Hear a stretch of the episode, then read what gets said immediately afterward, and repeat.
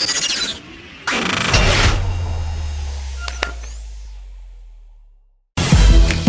dig it?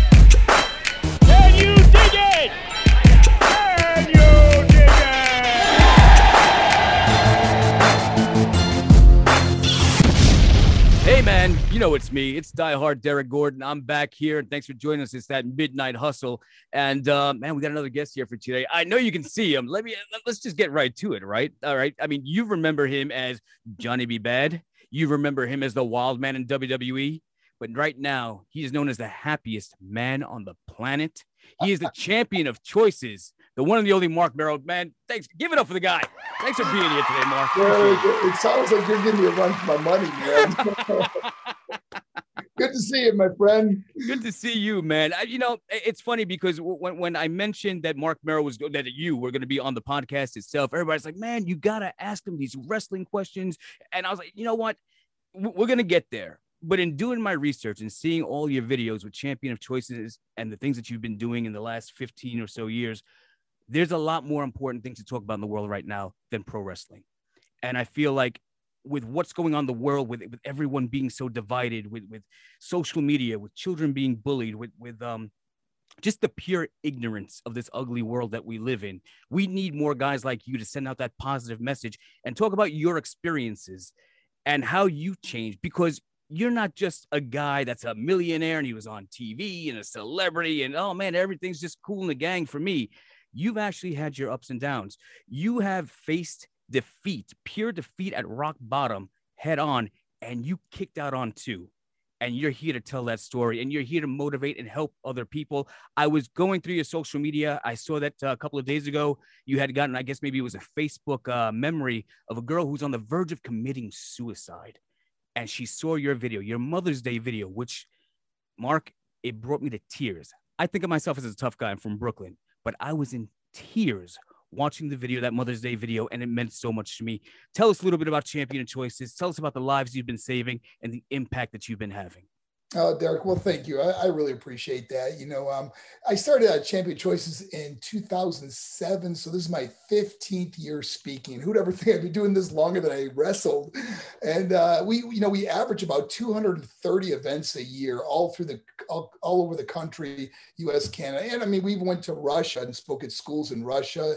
And two years ago, we were in Guatemala. So it's starting to go international, and it's, it's just incredible. You know, uh, I, I just, you know, I, I share from my heart. I think that's why I've really connected with students, especially the the high school age students, middle school, high school, and college students. Really connected with them on sharing my adversities. You know, being open and and, and forthright on stage, where I just talk about uh, things that have happened in my life, and and you know, we we all go through through hardships in life, and the loss of a loved one, uh, you know, broken heart, whatever it, it may be.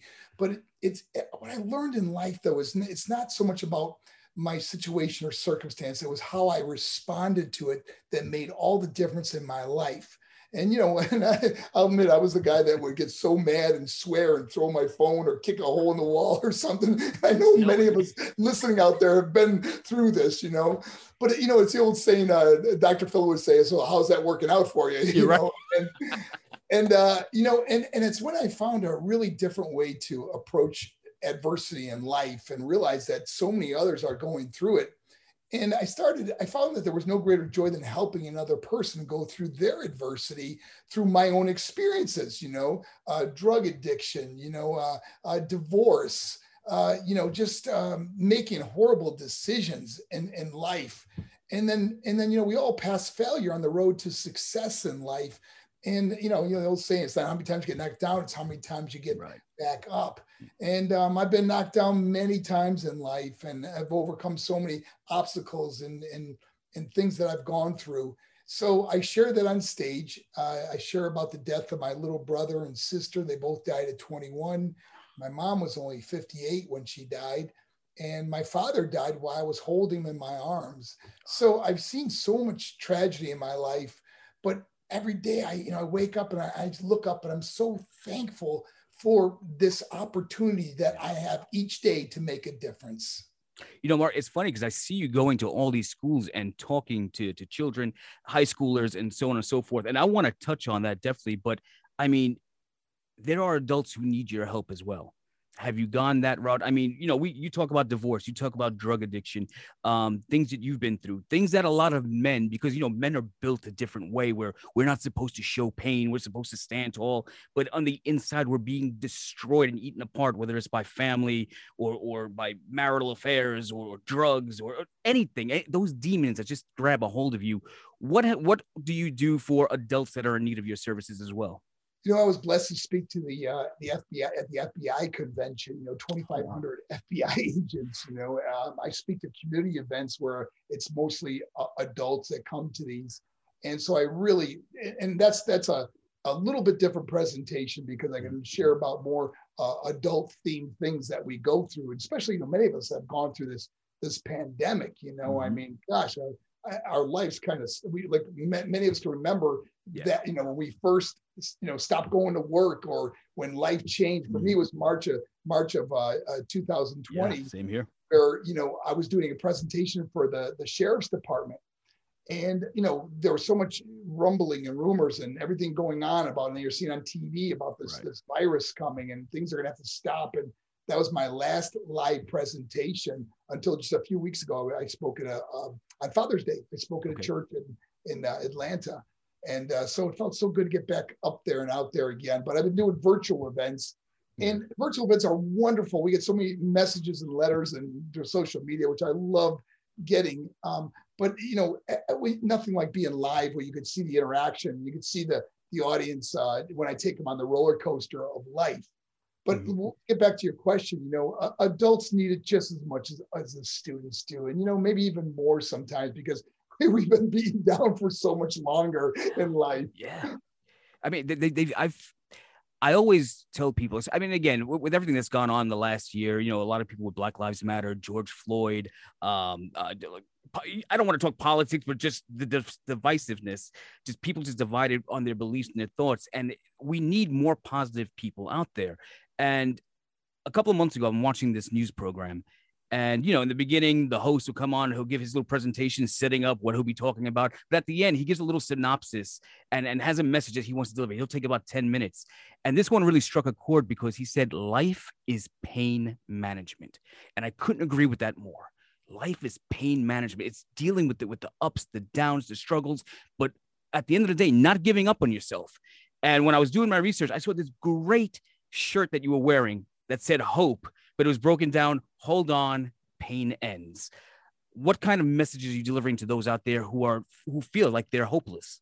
You know, I, I always found that even though when I went through my hardest times, my darkest moments, even suicidal thoughts at one yeah. point in my life, that was so I was in such a dark place. You know, drugs and alcohol and just divorce and everything that went along with that. You know, and and when I just hung on to hope, if you walk on, if you walk with hope in your heart, you'll never walk alone.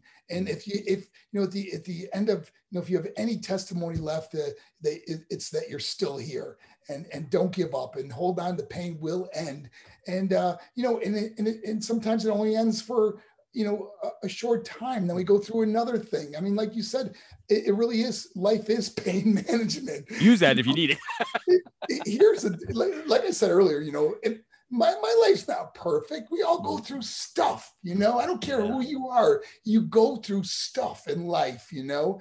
And my my heartbreak is is seeing um, I, I, take on a lot of people's pain because I, mm-hmm. I, I deal with a lot of people that are going through the loss of a loved one you know uh, especially covid i've known people that have died yeah. from covid you know i think we all do it at this point yeah. you know someone that's mm-hmm. uh, really been affected by it or or i think we've all been affected by it in, in some way and some worse a lot worse than others right but I, I, I just want people to know that that if you could just have hope in your heart man just just have some faith just uh, you know it's it's almost like when you surround yourself i always tell people we become who we surround ourselves yeah. with um, I, we mentioned earlier before we got in the air you know ddp and i are, are great friends you know ddp mm-hmm. also mm-hmm he's a real positive guy and we get together it's almost like we outpause each other you know it's, we have so much fun together because we're just encouraging each other because we both mm. have you know different avenues that we've taken after the wrestling industry sure. um, you know his with helping a lot of uh, uh, adults through health and fitness through through yoga and his program and such an inspirational guy.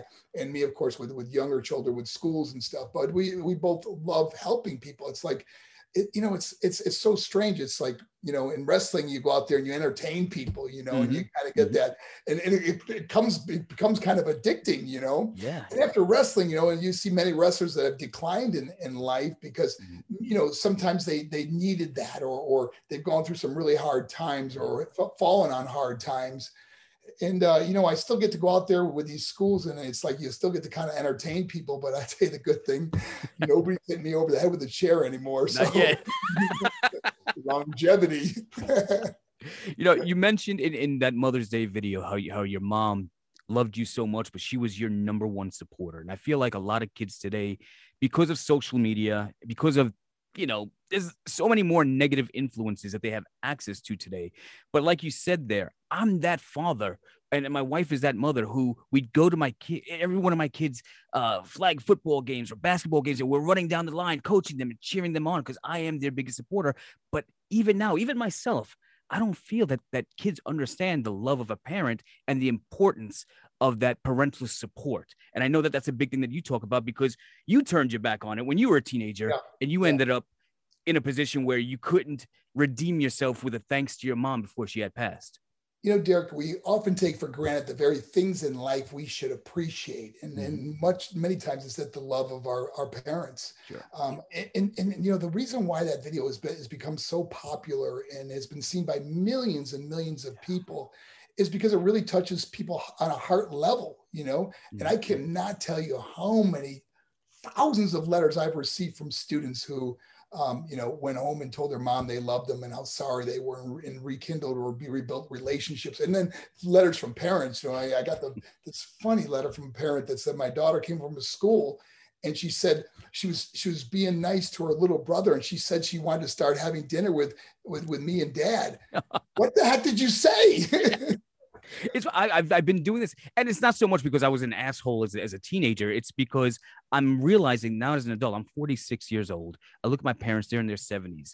I don't know how much time either one of us have left, and I want to cherish that time. I moved to Tampa, Florida. They came and followed so they could be around their grandkids, and I would see them maybe once a month. They're in the same neighborhood that I'm in, but I'd see them once a month. And now I'm making the conscious effort. Hey, I love movies. You love movies. Let's make a movie night together. Let's find a, let's make reasons to see each other. Not that I need a reason to see my parents, but I want those. I, I'm a big advocate of time. And as they said in the Avengers movie, no amount of money ever bought a second of time. Yeah. And I want to spend as much time as I can with those that I love until, as opposed to having that regret later on when, when the, the hourglass is run out of sand. Um, but it's so you know it's easy for me to say that as an adult with experience and pain management under my belt. How do you convey that to children who right now are emotionally distant from the ones that they love and pushing them away and thinking that they're alone in this world when they're actually not? And kids who have been bullied in school not going to their parents going to people for help and asking for that taking that weight on their shoulders and then unfortunately taking their life into their own hands Yes, you know, one of the things that I really try to instill in, in the students is, is how valuable they are and how much they are loved, even though they may not even realize how much they are truly loved. And um, I found that, you know, that because of my story and the way I share my story, and of course, uh, the regrets I had of, of how I treated my parents and and then both of them dying fairly young yeah. and going through that, made me realize, you know, again, what you just said is how precious this time we have. You can make more money, but you you can't make more time. We all have a certain expiration. There's a hmm. certain day that we're all going to die. You know, I mean, uh, every one of us, anyone listening out there, I promise you, you're going to die. Okay, eventually. You can Google, you can Google it. You're going to die. Okay. but it's what we it's what we do with the time we have you know like we're all going to leave a legacy whether we like it or not we're going to leave a legacy and and my legacy is not going to be you know how nice my house was or what you know what or wrestling or or um, you know how much money i had or something my, my i want my legacy to be the difference i was able to make in someone's life mm-hmm. and really trying to get these kids to understand you know how precious this time is especially with your parents yeah. um, and how important that is and it, and it seems to be working because i tell you something we get we get booked up for these school events Mm-hmm. And um, it's just been it's been an incredible blessing in my life. Yeah, you know, it's funny. I, I listened to a podcast uh, a couple of months ago, and the actor Kiefer Sutherland is on it, and they said, "Well, Kiefer, do you have anything last thing you want to say? He goes, Yeah. In the end, none of us make it out alive. I'm like, oh, dude, that was dark. Whoa, slow down. but uh, you know, it, it's hard communicating with kids these days. And and I, I talk to my kids because of, of what happened when the insurrection happened. I was like, sit down watch this. This is history in the making, not because you're going to learn about it in school, but you, you one day you're, going to need to have an opinion about what you just witnessed. When the George Floyd thing happened, all the protests around, around the world, uh, around the country was happening. It's like, sit here, understand why it's happening. And I always go back. I don't know if you've ever seen the movie 42, the Jackie Robinson story with Chadwick Boseman, but there's a critical piece right there where, that, that deals with the ignorance of a father taking his maybe eight year old son to his first ever baseball game. And the kid's so happy. He's got the hot dogs, the Cracker Jacks. Um, and he's just there to see baseball. And Jackie Robinson gets up, and the father gets up and get out of here, you N word, go back to the jungle. Oh. And the son looks up at his father and he's like, Well, I guess that's the right thing to do. Yeah, get out of here, you N word, blah, blah, blah, blah. And, and I don't uh, think parents really realize the influence that they have on a developing mind of a child yes. when you put ignorance out there. Now you turn that's a future little ignorant little bastard that you're creating right there.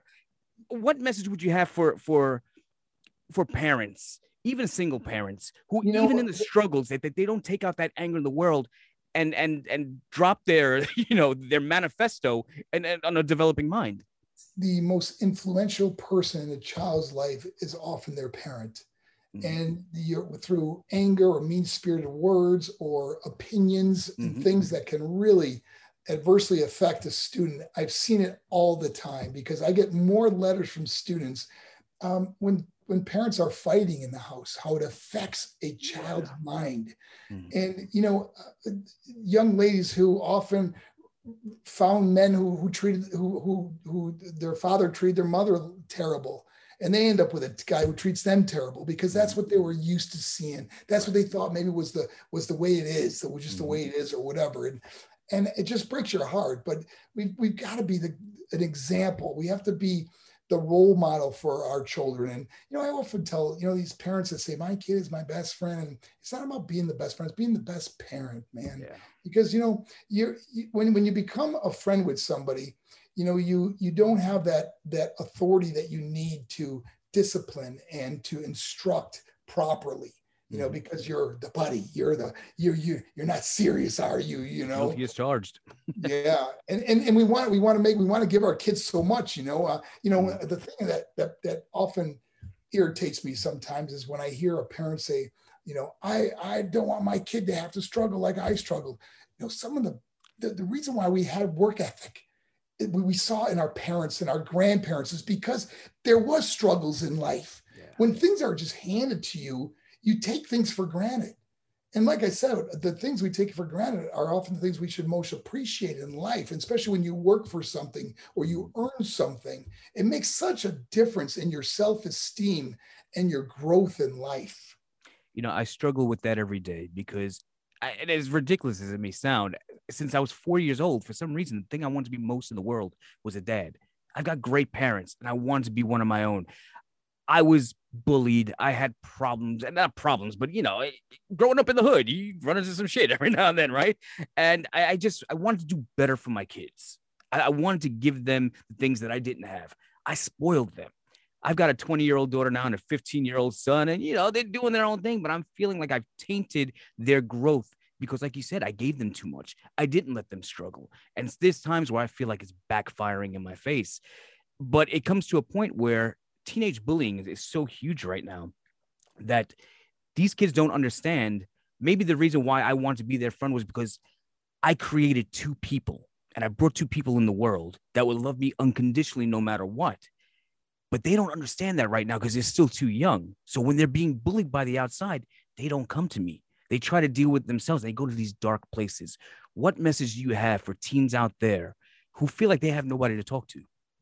Well, you you hit the nail right on the head. Is communication is absolutely the most important thing. You know, I meet so many parents that have lost their child to suicide or drug overdose, and, and I often hear the same thing, you know, if he or she only would have told me or would have came to me, you know, because we often think that we can't go talk to our parents about what I'm going through, what I'm feeling. And mm-hmm. you know, and I, and, and sometimes the, the kid's right. Maybe the parent just gets upset, and go, "Oh, come on, just suck it up," or whatever, which is was which is wrong because you got to have open discussion, and we we got to you know we got to start turning off the cell phones at, at the at the dinner table. You know, this this this smartphone right here has outsmarted us, okay? Because we we we often will talk to someone we don't even know or even care about at the expense of not even uh, interacting with our own families. But when you have those times with your families, you know, have open discussion. You know, parents um, bring the discussion to your child. You know, you know, and, and not even ask them if they're bullied, but just go, do you ever see kids being bullied in school? And that's an easy way to get them to go, oh yeah, I see it all the time, where they're really talking about themselves. Right. And then it's an easy way to get into the discussion. Well, did you ever see it or did, ever, anybody ever do to you? And all of a sudden that that that that um, communication opens mm-hmm. and it gets and it can get deeper and deeper. And then you can find out, you know, so many of these kids that are self-harming. You know, we see these yeah. kids that have cut themselves or right you know, or mutilate their bodies, and their parents don't even know about it because they don't even they don't they don't even check. They're not they're not intertwined with their life enough. Yeah, yeah. There's there's a lot of situations now and, you know our generation is, is, a little bit different only because you know we grew up in that generation where everybody's booming but you know families didn't stay together and i feel like now especially with the advent of social media that kids are too distracted to listen to their parents but then parents are too distracted because they're trying to find somebody to live their life happy with because they made mistakes 20 years ago now they're a single mom or a single dad and they've got 14 children they got nobody to help them raise them they're like look i don't have time to handle you because i'm still working on me and I'm telling you that this this whirlwind of a cycle that we're going through, like people just need to get better.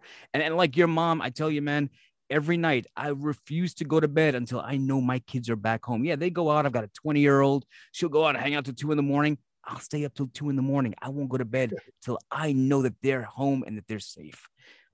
You know, Derek, in that in that video, I often talk about that with my friends. We take now we get all stoned and high and stuff, yeah. and we come home drunk and and my mom would be sitting in the living room and she used to knit you know she always would mm-hmm. be knitting and she would she wouldn't go to bed until i got home. But I, I can remember so many times when my mom would ask me hey mark can, can i talk to you?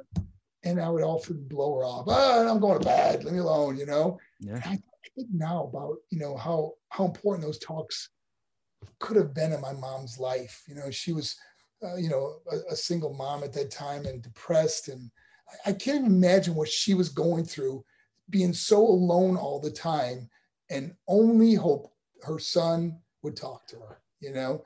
And if, if there's students or people out there or even adults that, that are hearing my voice, you know, just a, a, phone call, stop by, say hello to someone, you have no idea how much it means to someone. They may act, not act like it does, but right. trust me. Yeah. Um, I, I think about so many times of things that I could have done better in my life. And that's why I, it's really it's instilled in me now on how how important it is and and, and why i'm so um, adamant to young people about um, relationships with their families. Sure sure. Well let, us talk about relationships as you got older because obviously you've had your ups and downs. Um, your life spun out of control even when you were at the height of your career had a betrayal by your wife. There's a lot of guys out there who have encountered that I've had that problem in my life. It's ironic because in doing my research, I saw the things that you had gone through, and I saw that you even committed, you, thought about committing suicide on Christmas 2004. I was going through a divorce. And on Christmas Eve 2004 is when we put it back together. And it's so funny how we have so many parallels. But I don't think, you know, the same way a man doesn't understand the pain that a woman goes through by giving childbirth, I don't think anybody can understand the pain that a man goes through when he's been betrayed by the person he loves the most. How did you get through that? And where did it put you? How deep did it put you where you had to climb back out and find yourself again? You know, it, it was devastating. And, you know, the, the, the amazing thing about it and, and the, the gift you have of forgiveness is probably the greatest gift you can ever have in life. And I have no animosity, no no, there's not even upset. I mean, we we got a great daughter. Right? Our daughter's Mariah, and she's 30, it's gonna be 34 now. Wow. yeah. And uh, you know, she just was here a couple weeks ago. Uh, she stayed a week with me here in um, um, in uh, Atlanta with my granddaughter, and uh, we had the, the absolute best time. But you know, I, I just have no and and, and right now, um, you know, it's one of those things where when you go through it, it feels like the end of the world. It feels like you don't even want to be here no more. And I remember I got out of shape. I was drinking and partying again. Um, I, I, was just miserable in my life, you know. And then then then th- th- that happened, and um, I just I, I just felt like I didn't want to be here. It was Christmas Day, and I just felt like I wanted to end it all. But it was through my faith that really, when I talked earlier about walking, if you have hope right. in your heart, you'll never walk sure. alone it was a little bit of faith because when you're at the end of the rope, the only one there there's God. Mm-hmm. okay. I'm telling you, he was there for me. And I didn't even know what I was going to do in my life because, you know, it's through the divorce and the housing crunch and the financial crunch and everything I went mm-hmm. through. Uh, most of my money was gone. So I was, I was, I, so I had to get a job as a personal trainer at a Gold's gym. Wow. And it was really weird because um, people would come into Gold's gym and they'd see me. They're like, Marc Mero, what are you doing here? And it's like, uh, I work here, you know, and they're like, what? And not that, to, believe me, I don't mean to demean anyone that is a person. No, but considering where you were at to where you it was were. one of my greatest jobs I ever had because I had, I really got to get my people in, in amazing conditioning and shape and have fun with people. But um, anyways, to, to, to, to make a long story short was forgiveness is the one thing that, that really changed my life was coming to a place where I, I was totally, totally forgive, forget, you know, forgive that person and move on in my life. So, and then people say to me, well, how do you know when you've forgiven someone? And for me, I'll tell you, it's when they mention that person's name and you don't get angry anymore. Yeah. And, and that's when you realize, wow, I've really gotten over that because a lot of times you mention someone's name that hurts you. You're like, that son of a gun, you get all mad and your face gets all crinked up. I can't mm-hmm. stand that. But when you get to the point where you can just say, "Man, I just wish them the absolute best," you know, and and I do. I mean, I my my ex has got uh, two children with Brock, and they're mm-hmm. happily married, and they're doing great, and God bless them, man, you know. But yeah. I think back about that. If she never left me, all the doors that opened in my life probably would have never happened. Sure. I mean, I never, I never thought of being an inspirational speaker. you got to go through stuff to become that. but yeah, in, in, your case though, I mean, you found forgiveness. I think that's the hardest part. In, in my situation, um, you know, the minute that it happens and you find out, you're in complete OJ mode. Like, get the knife, get the gloves. Where we're going, where we're going to bury the bodies. But then, as you go along, you really start to deconstruct how you got there. After you pick yourself up off the floor, and sometimes you got to take ownership yeah. and accountability of your part in it. What did I do anything to push it away? Did I what, did I see the signs? Is it all on her? Is it all on me? Um, but finding forgiveness is the hardest part.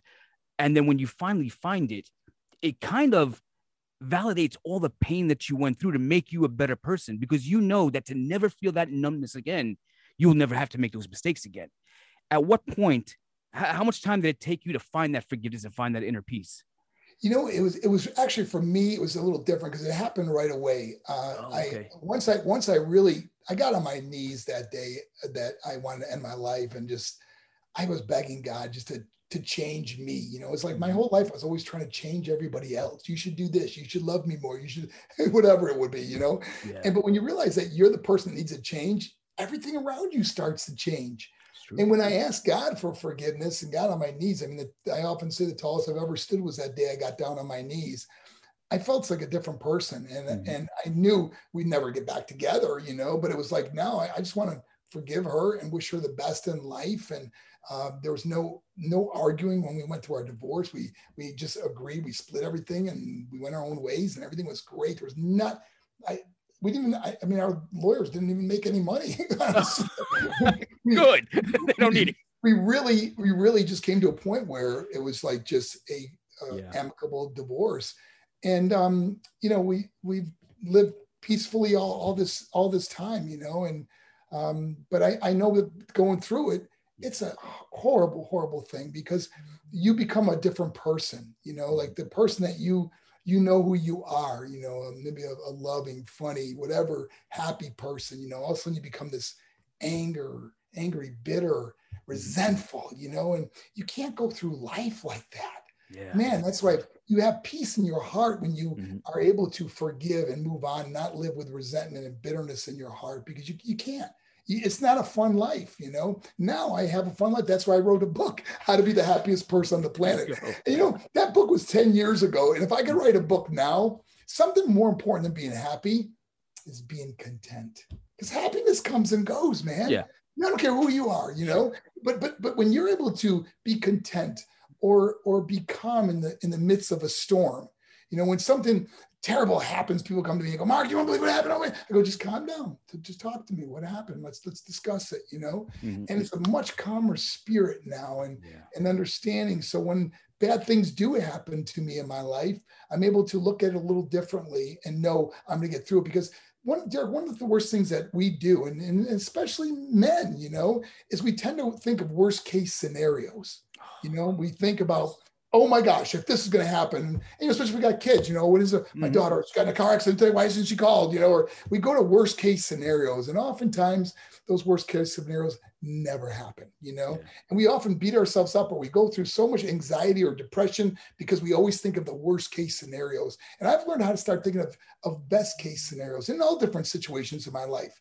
Um, things that I hope are going to happen in my life. I think positive about things.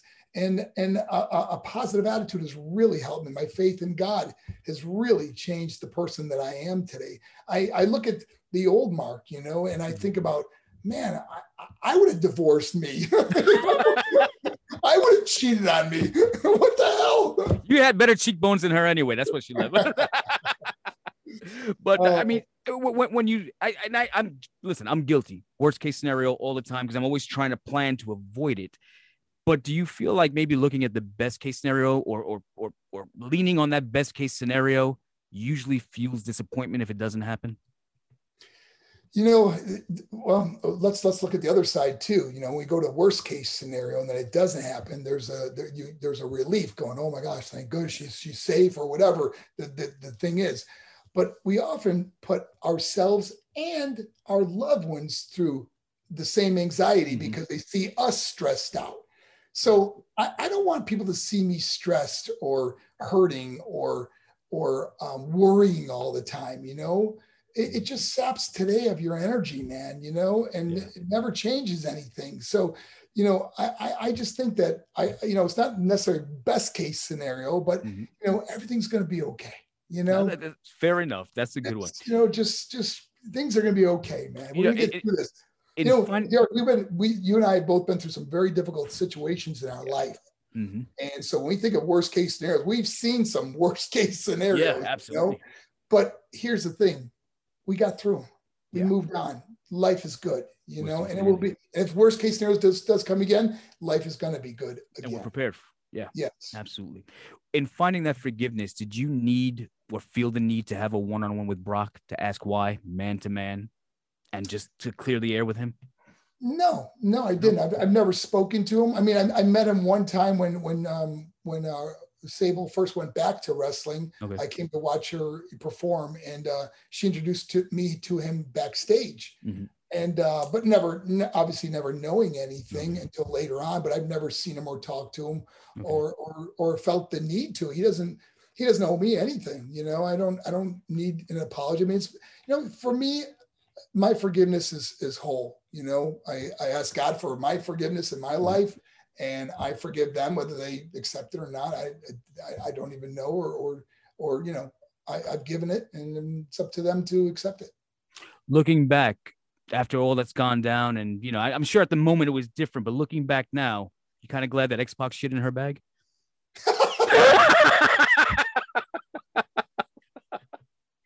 Like you know, back then it was like, Oh, "What's that smell?" But now you're like, you know You what? know- if I would have known, I would have shit in your bag myself. funny thing is, is, is X Pac and I have, have spoken through social media about that, and uh, you know, I'll never forget that because after the after the arena match, it was in England, Uh, and uh, we were driving. the The car was taking us back to. We we we had a a little a van that picked us up to taking me and uh, Rena back to our hotel. mhm. And at first I'm going, what, is that smell? She goes, I don't know. I smell it too. And we kept like, you know, is, is a driver, you know, farting or what's Yeah, the deal, man? It was horrible, you know? And then uh, she kept sniffing around and then finally she realized it's coming from her bag. And when she opened it up, uh, there it was. you. Yeah. Great stories, man. I know, I You know, man. I, I can laugh about it now. I never got Now we can. yeah, I never, you know, it was like just at the time it's like so disgusting, but now you look back Oh. and, And the oh, funny you, thing, you I'm, see I'm my reaction. dude. I, am that spiteful dude that like, oh yeah, right, leave your bag. I'm gonna shit in it. Watch. Dare me to do it. It's gonna get done. Don't worry about it. But um, you know, it, they always say don't bring your wife into the wrestling business, and I never. She came to me with a couple of shows that I was working or promoting or whatever the case was, but it, as far as getting her involved was something that was I was like, yeah, never gonna happen. I don't want her around the boys or anything like that. While you were there, before you know, while you were still on good terms with Sable, um, you were watching the, deter- the deterioration of her arch nemesis Sonny and Chris Candido. Did that raise any flags in your head of what Sonny was doing with Shawn Michaels behind Chris's back? And you're like, you know what? Maybe this isn't a good idea for me to have my wife here with me. Maybe I should reconsider this. You know, Derek, I, I look at all the paths I took, and obviously I made a, a million mistakes in my Mhm. life, you know, but I look at all the different paths I took, and I, I wouldn't want to go back and change anything only because all those paths they led to where I am today and the Yeah. man I am today. So, you know, good or bad, you know, maybe something would have changed then. But, you know, um, when I first brought, you know, when Vince McMahon wanted me really badly from WCW at that time. And uh, I got the first guaranteed contract because I wouldn't go unless I had it. Mhm. Um, so he said, What else is going to take? I said, I want a signing bonus. And we came to a very fair number that I got a great big signing bonus. And he said, What else is going to take? And he goes, I said, I'd like my wife to travel the world with me, you know? And he goes, Oh my gosh, goes, I've never, never heard that before. Right. I go, Yeah, I just, um, you know, I've seen too many divorces in the business. And I, I just got married a couple of years ago and I don't want to, I don't want to lose my wife because I know I'm going to be traveling a lot more with the WWF as opposed to WCW. Mhm. And he agreed to it. Now, I said to him then, I said, why don't you make her my valet since she's going to be traveling with me anyways? And he said, oh, no, let's just worry about you. Mhm. And uh, so then he, he, when he sent me a, a plane ticket to come up to uh, Stamford to go start going over the creative of what character I was going to be and how they were going to market me or whatever. So he sent me a plane ticket, and I said to him, I called him up again. I said, "There's only one plane ticket here." I go, "My wife flies everywhere I fly." He goes, "Just to sign a contract?" And I said, "Yes." So Like, we really want to sign this guy. He's a pain in the yeah, ass. What are we like, like, yeah, like I can't believe he even still agreed to having me there, you know? Because I had a huge, I had the same deal at WCW. Okay. Um, so, anyways, uh, when we flew in and, and they they picked us up, when Vince first saw Rena Sable, um, he said, "Wow, I got to put her on TV," Mhm. and that was it. And then we chose the name Sable, and the rest is history. Yeah, man. You know, bring bringing your wife on the road with you didn't make you a popular guy backstage. No, And- you know, and never, and never, and I never even realized that. You didn't think of it. Well, you know, I started realizing, like, see, when I was with WCW, we had that camaraderie with the guys. So we would travel together, Mm-hmm. Right. we're hanging out, we're always doing stuff, we're having fun, we're playing ribs on each other. Mhm. Now all of a sudden, I'm just with my wife, so I didn't get to know a lot of the new guys that I never worked with before Mhm. at WWE, and never really developed friendships. You know, and never went out with them after or hung out with them or anything yeah. like that.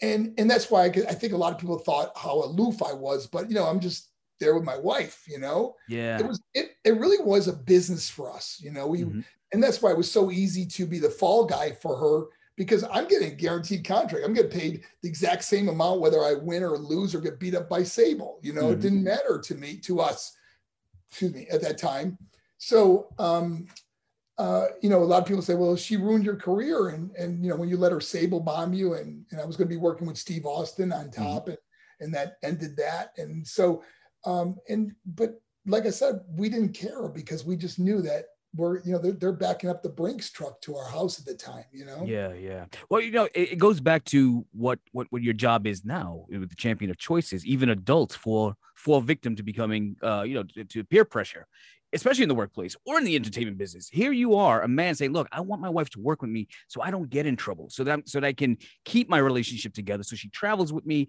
so she knows that I'm, I'm I come home to her every night, even if it's a hotel room." The boys didn't get that. Made your life miserable over there. Didn't make any friends. Talking shit behind your back. Ah, he's too good for us. He's got a guaranteed contract. He's got his wife here. At that time, or looking back now, hindsight being 2020, how would you have dealt with that peer pressure? How would you have balanced the work and life balance? You know, the one thing that when I look back at my career, the thing I was not very good at, and I can admit this, was I was not very political. Um, mm. Some guys are really good at behind the scenes yeah. of of jockeying and positioning themselves, you know. And and everything I got it was was because I, ne- I never fought for something. I, in other words, when they said you're gonna you're gonna win the Intercontinental title and win the whole tournament, beating Stone Cold Steve Austin, mm-hmm. Owen Hart, uh, Ron Simmons, uh, that wasn't me uh, politicking them and then saying, "Hey, you should give the Bimby the right. belt or something." That was them thinking that this guy's got what it takes, you mm-hmm. know. But when you have a lot of guys that don't want to work with you or help you, it can make your life miserable. And it was tough.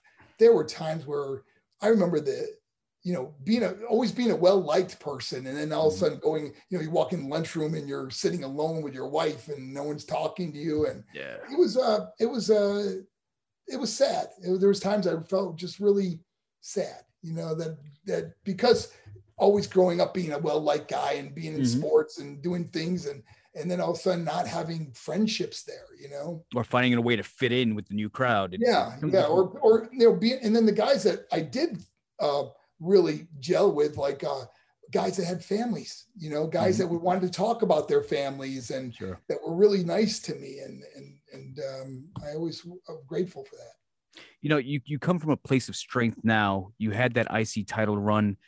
It didn't last too long. It was only maybe a month or two yeah. Vince pushing you, puts the jetpack on you with all that confidence. We're going to build you up. You got the first guaranteed contract, the signing bonus. Your wife is with you.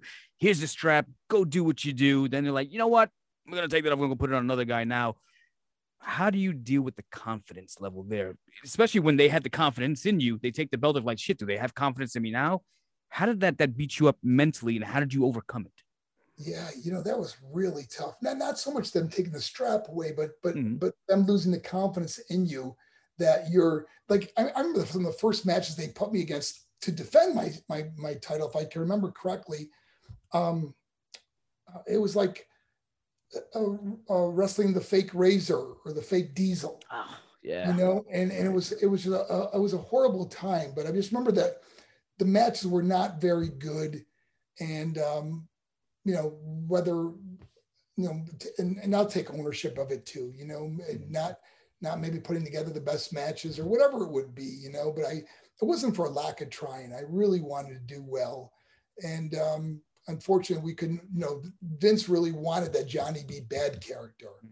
And I remember when they gave me the wild man Marc Mero character, it was, I was really like, Johnny B. Was so outrageous. Was just a fun character to play. You know, I could yeah. say anything and get away with it. You know what I mean? Mm-hmm.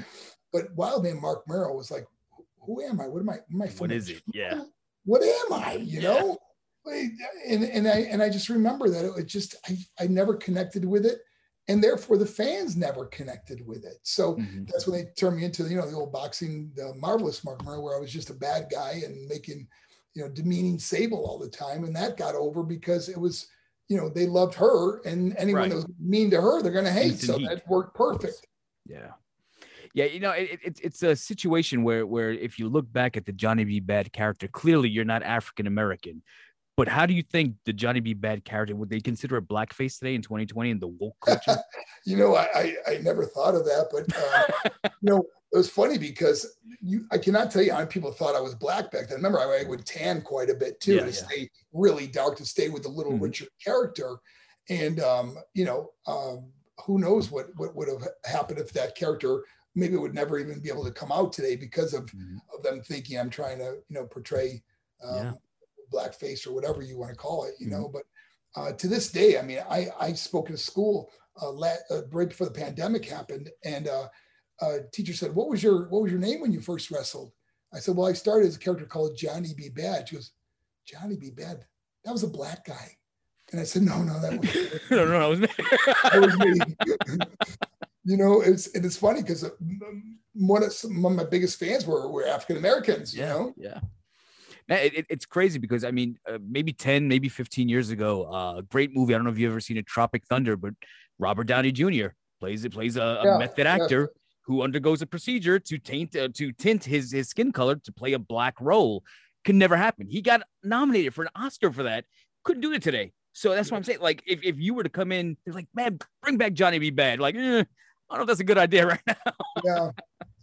And, it- it's sad, you know. We're, we're, we're, we're this is the thing is we're we're in such a divisive um, political place now, this Mhm. country, and it just breaks your heart because it's it now becomes family against family, you know, friend against friend. right.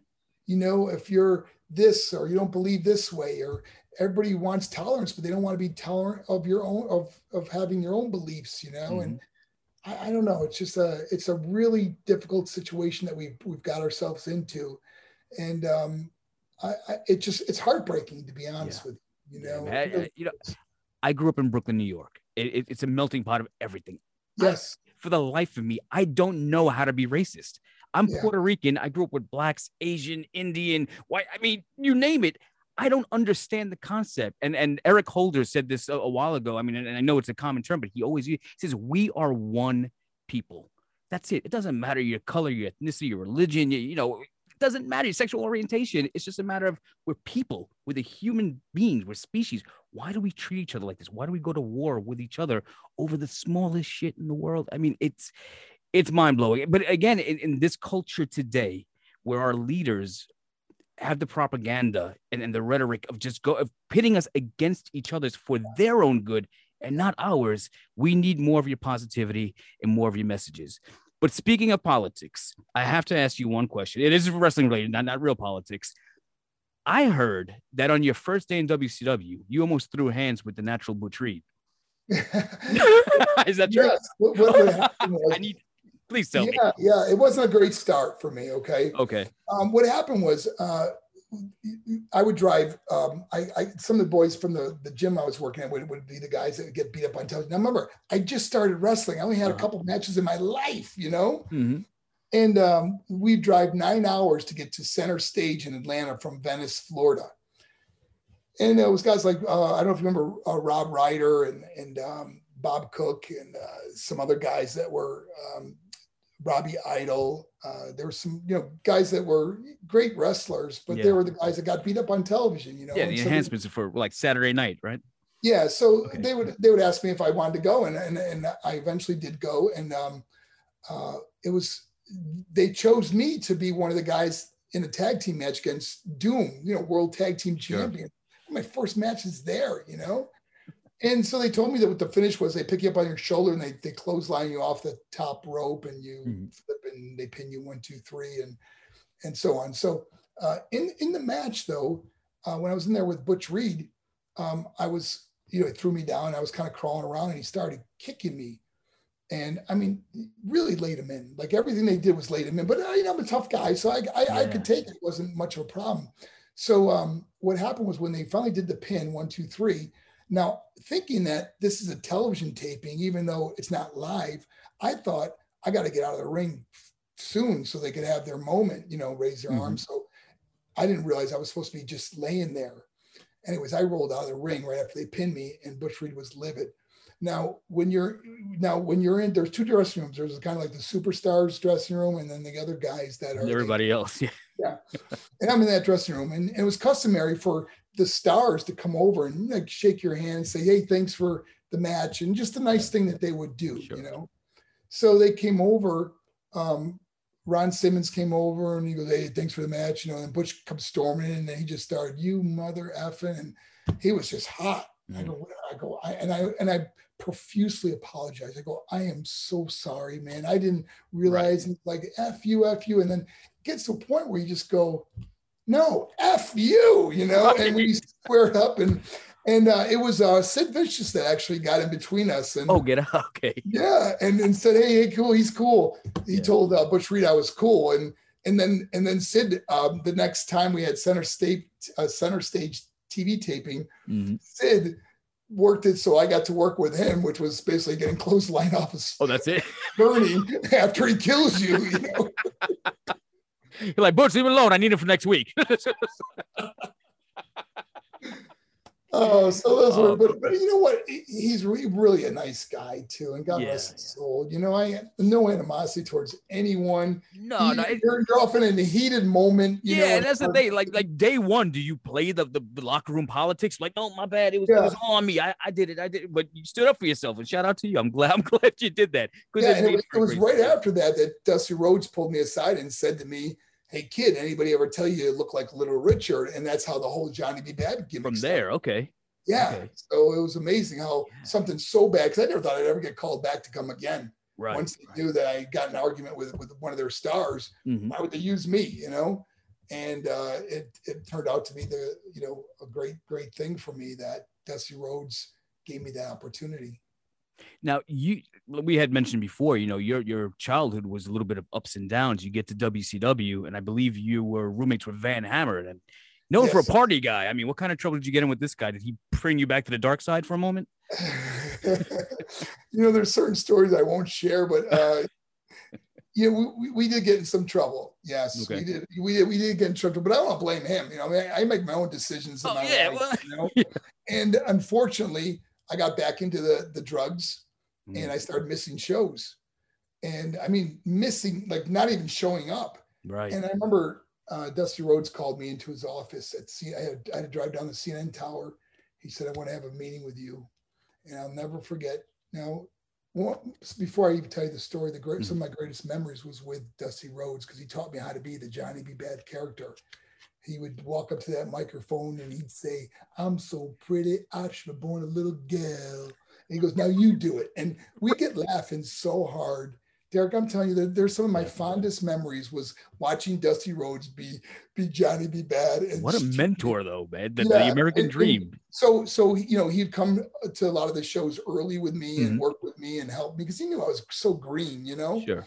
But anyways, now getting back to the story now, um, I come into Dusty's office, you know, and you can see the look on his face, how dejected he is. I just missed, uh, you know, two shows and and didn't call in because I was strung out, you know.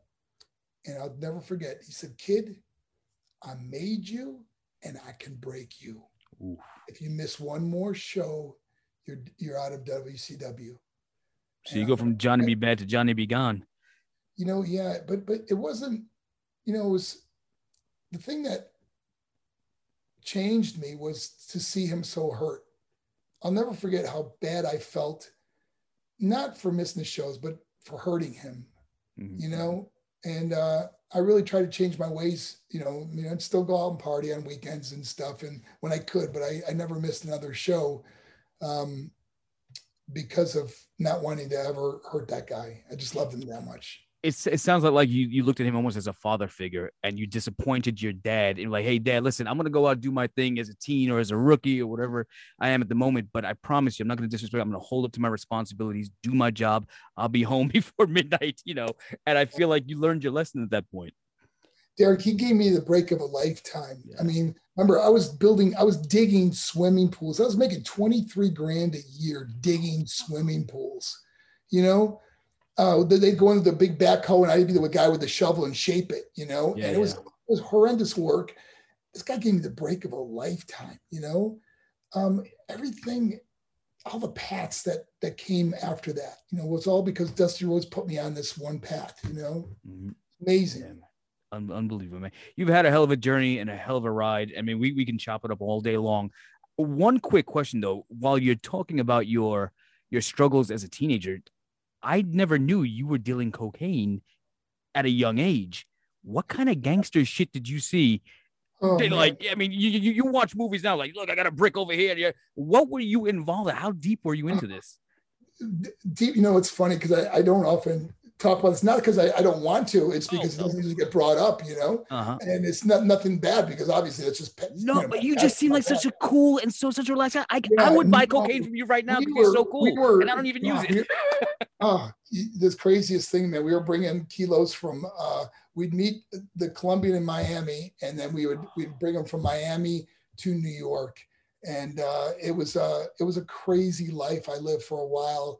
And that was right before wrestling, you know? Mhm. So, so I already had that, you know, cocaine fetish even when I got into wrestling and then Right, right. got, got off it for quite a while. And then of course went back to it. And just like many drug addicts struggled with it and went back and forth. And now it's been um, 18 years clean that I'm on. 2003 was the last time I touched any drugs. So I'm I'm just blessed to say that. I heard you say, I don't know if it was in one of your speeches, that they raided your mom's house.